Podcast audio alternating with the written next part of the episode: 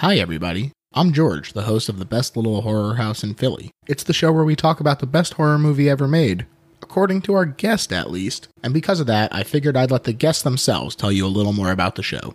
Here's Betsy Sidaro. I'm sorry, sorry. It's just too too long. Create. There are creation tools that allow you to record and edit your podcast right from your phone or computer. Yeah, but isn't the distribution hard?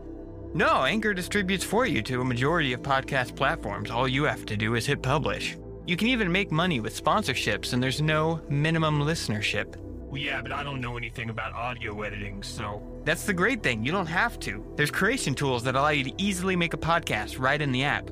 All you need is your phone, and best of all, it's completely free. It sounds like it's hard to get started, though. No, all you have to do is download the free Anchor app or go to anchor.fm to get started.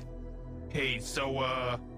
If a bunch of survivors start coming here, won't that attract the undead? I mean, I guess. So, what was that? Oh my god, they breached the walls! Alright, turn off the podcast. Everybody to your battle stations.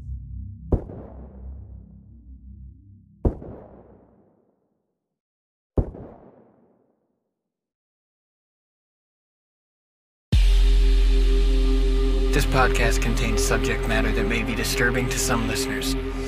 Listener discretion is advised.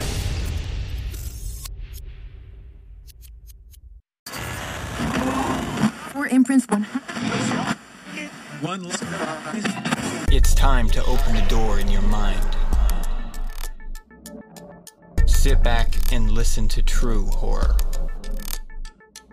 But be careful what you allow in. Because it's time to go through, the fog.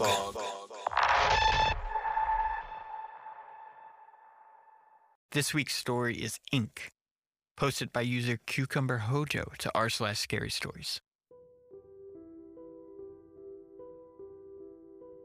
His smile was feral, like a weasel or a sneering Doberman, but it never faltered. I suppose that's why I signed. Some people are just good at closing, I guess. The deal was too good to be true. Literally, I didn't believe it. The rate, the commitment, the financing, this would change my life. I've been trying to land a business loan for weeks, and was to be perfectly honest, about to throw in the towel. Then I walked into the lobby of Reynard National Bank, and within a few minutes, I was in the little cubicle office of this man with a well fitted suit and a pointed smile, which never slipped over his gleaming teeth. He made me uncomfortable. He's what my dad would call a hard sell. But when he laid out the details of the agreement, there wasn't much I could say. It was more than what I needed, and whatever the reservations I had about the man offering it were superseded by shockingly low percentage figures I saw on the paper in front of me. So when it came time to put my name to paper, I knew I really didn't have a choice. He told me to sign, smile beaming like a gas lamp, and motioned to a cup full of pins. Whichever you want, he told me. I don't know that I'd ever thought about what pin to grab before. It was such a banal exercise. Really, you just grab whatever's closest and use it. But I did then. There were only three, splayed out along the rim of the cup, waiting. Two were standard black, plastic Bic instruments, the kind you buy in bulk pack at the corner store when you finally realize you've run out of pens. The third, however, it was so out of place as to be comical like a woman wearing a derby hat to a children's soccer game, ornately polished and gleaming. It was a pen that should have been behind glass at a museum or used by some bureaucratic calligrapher to draft peace accords. I reached for the pen because, like the loan agreement, when I thought about it, there really was no choice at all. It felt cool in my hand. And I wondered if it had been made of bone, or ivory, or even marble or some other equally outrageous material one would craft a pen from. The banker smiled at me as I removed the cap and brought the pen's head to the paper. Everything about this was off. But really, who cared? I wasn't accepting unmarked bills from some guy in an alleyway. I was in the lobby of a bank with branches across the country, sitting 20 feet from a crappy instant coffee machine. So, what if this banker had a creepy smile and a pen that looked like it was recovered from the Titanic? I made a mark on the page. The pen glided like it had been made only to form the curves and lines of my name. Then it was done. I had my loan and I'd be able to open my restaurant. When I went to drop the pen back into its cup, the banker stopped me. Keep it, he said. That struck me as odd, of course. This was a beautiful writing device, not some cheapy ballpoint fished out of a waiter's apron.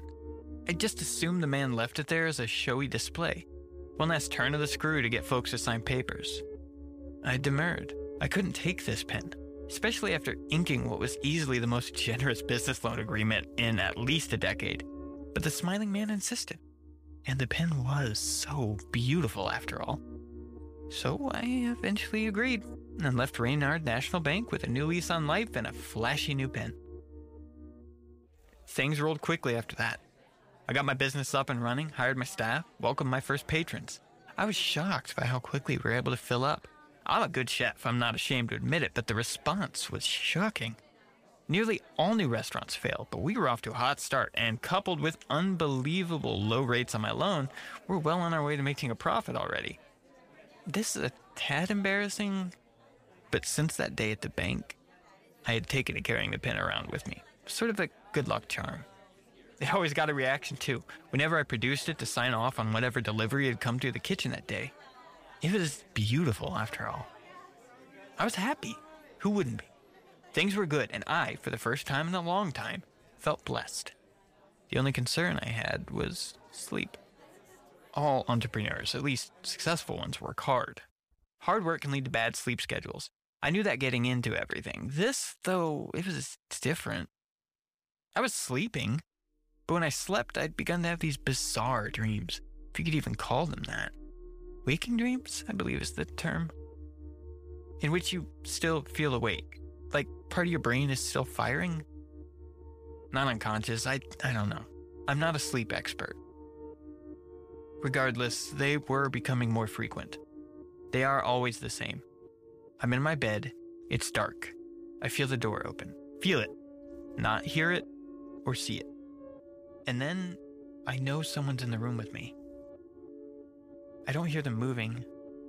I don't see a shape or shadow, not at first. I just know they're there. And when I turn my head faintly, I can see an outline of what could be a man. It could also just be a chair upon which I heap my dirty clothes after long shifts. This is far more likely, but in any case, the shape is familiar. It reminds me of the man with the pointed smile. It sits there, watching. At first, that was all. I'd feel his presence, shake myself back to a state of fully awake, see in the chair, and then drift back off. Then the word started. Payment, it said.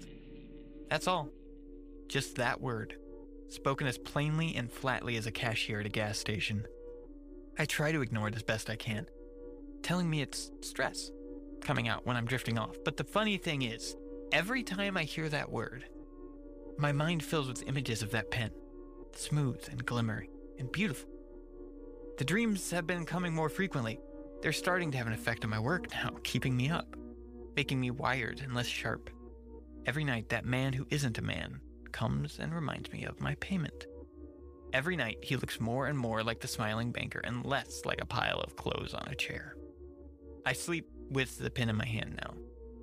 I like the smooth feel of its casing against my palm. Yesterday, I had a vendor come in late. He looked as harried as I must have. He had lost half my shipment.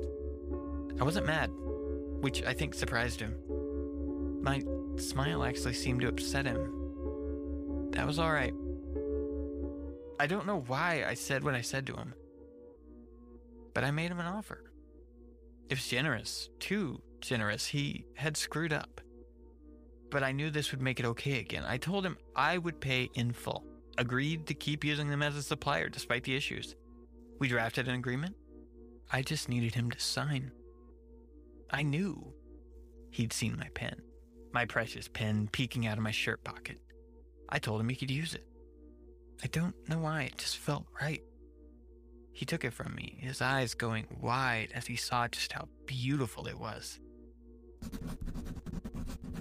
Keep it, I told him, though the words didn't feel like my own. And so he did. I felt much better. All day, like I'd finally woken up after a long sleep. When I finally got back to my bed that night, I did not dream of the smiling man. Instead, I had a different dream. I entered a room I did not recognize. It was a bedroom. There was a man there pretending to sleep. I sat. I watched him. I didn't speak. He knew why I was there. I would tell him soon enough. When I woke today, I felt worse than I had in weeks. Hollow. Like there's less of me. Like I needed more to fill it up.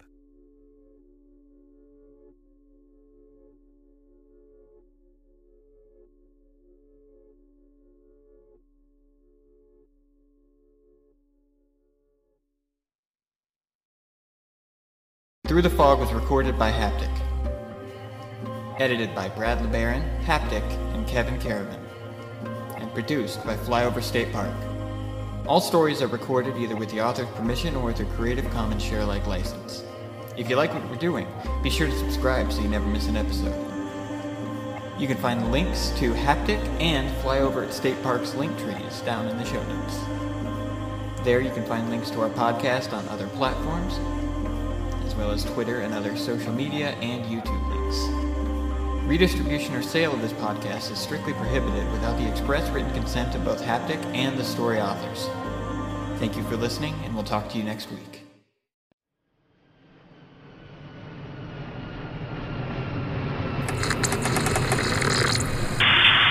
This is Flyover State Park. You are clear to land.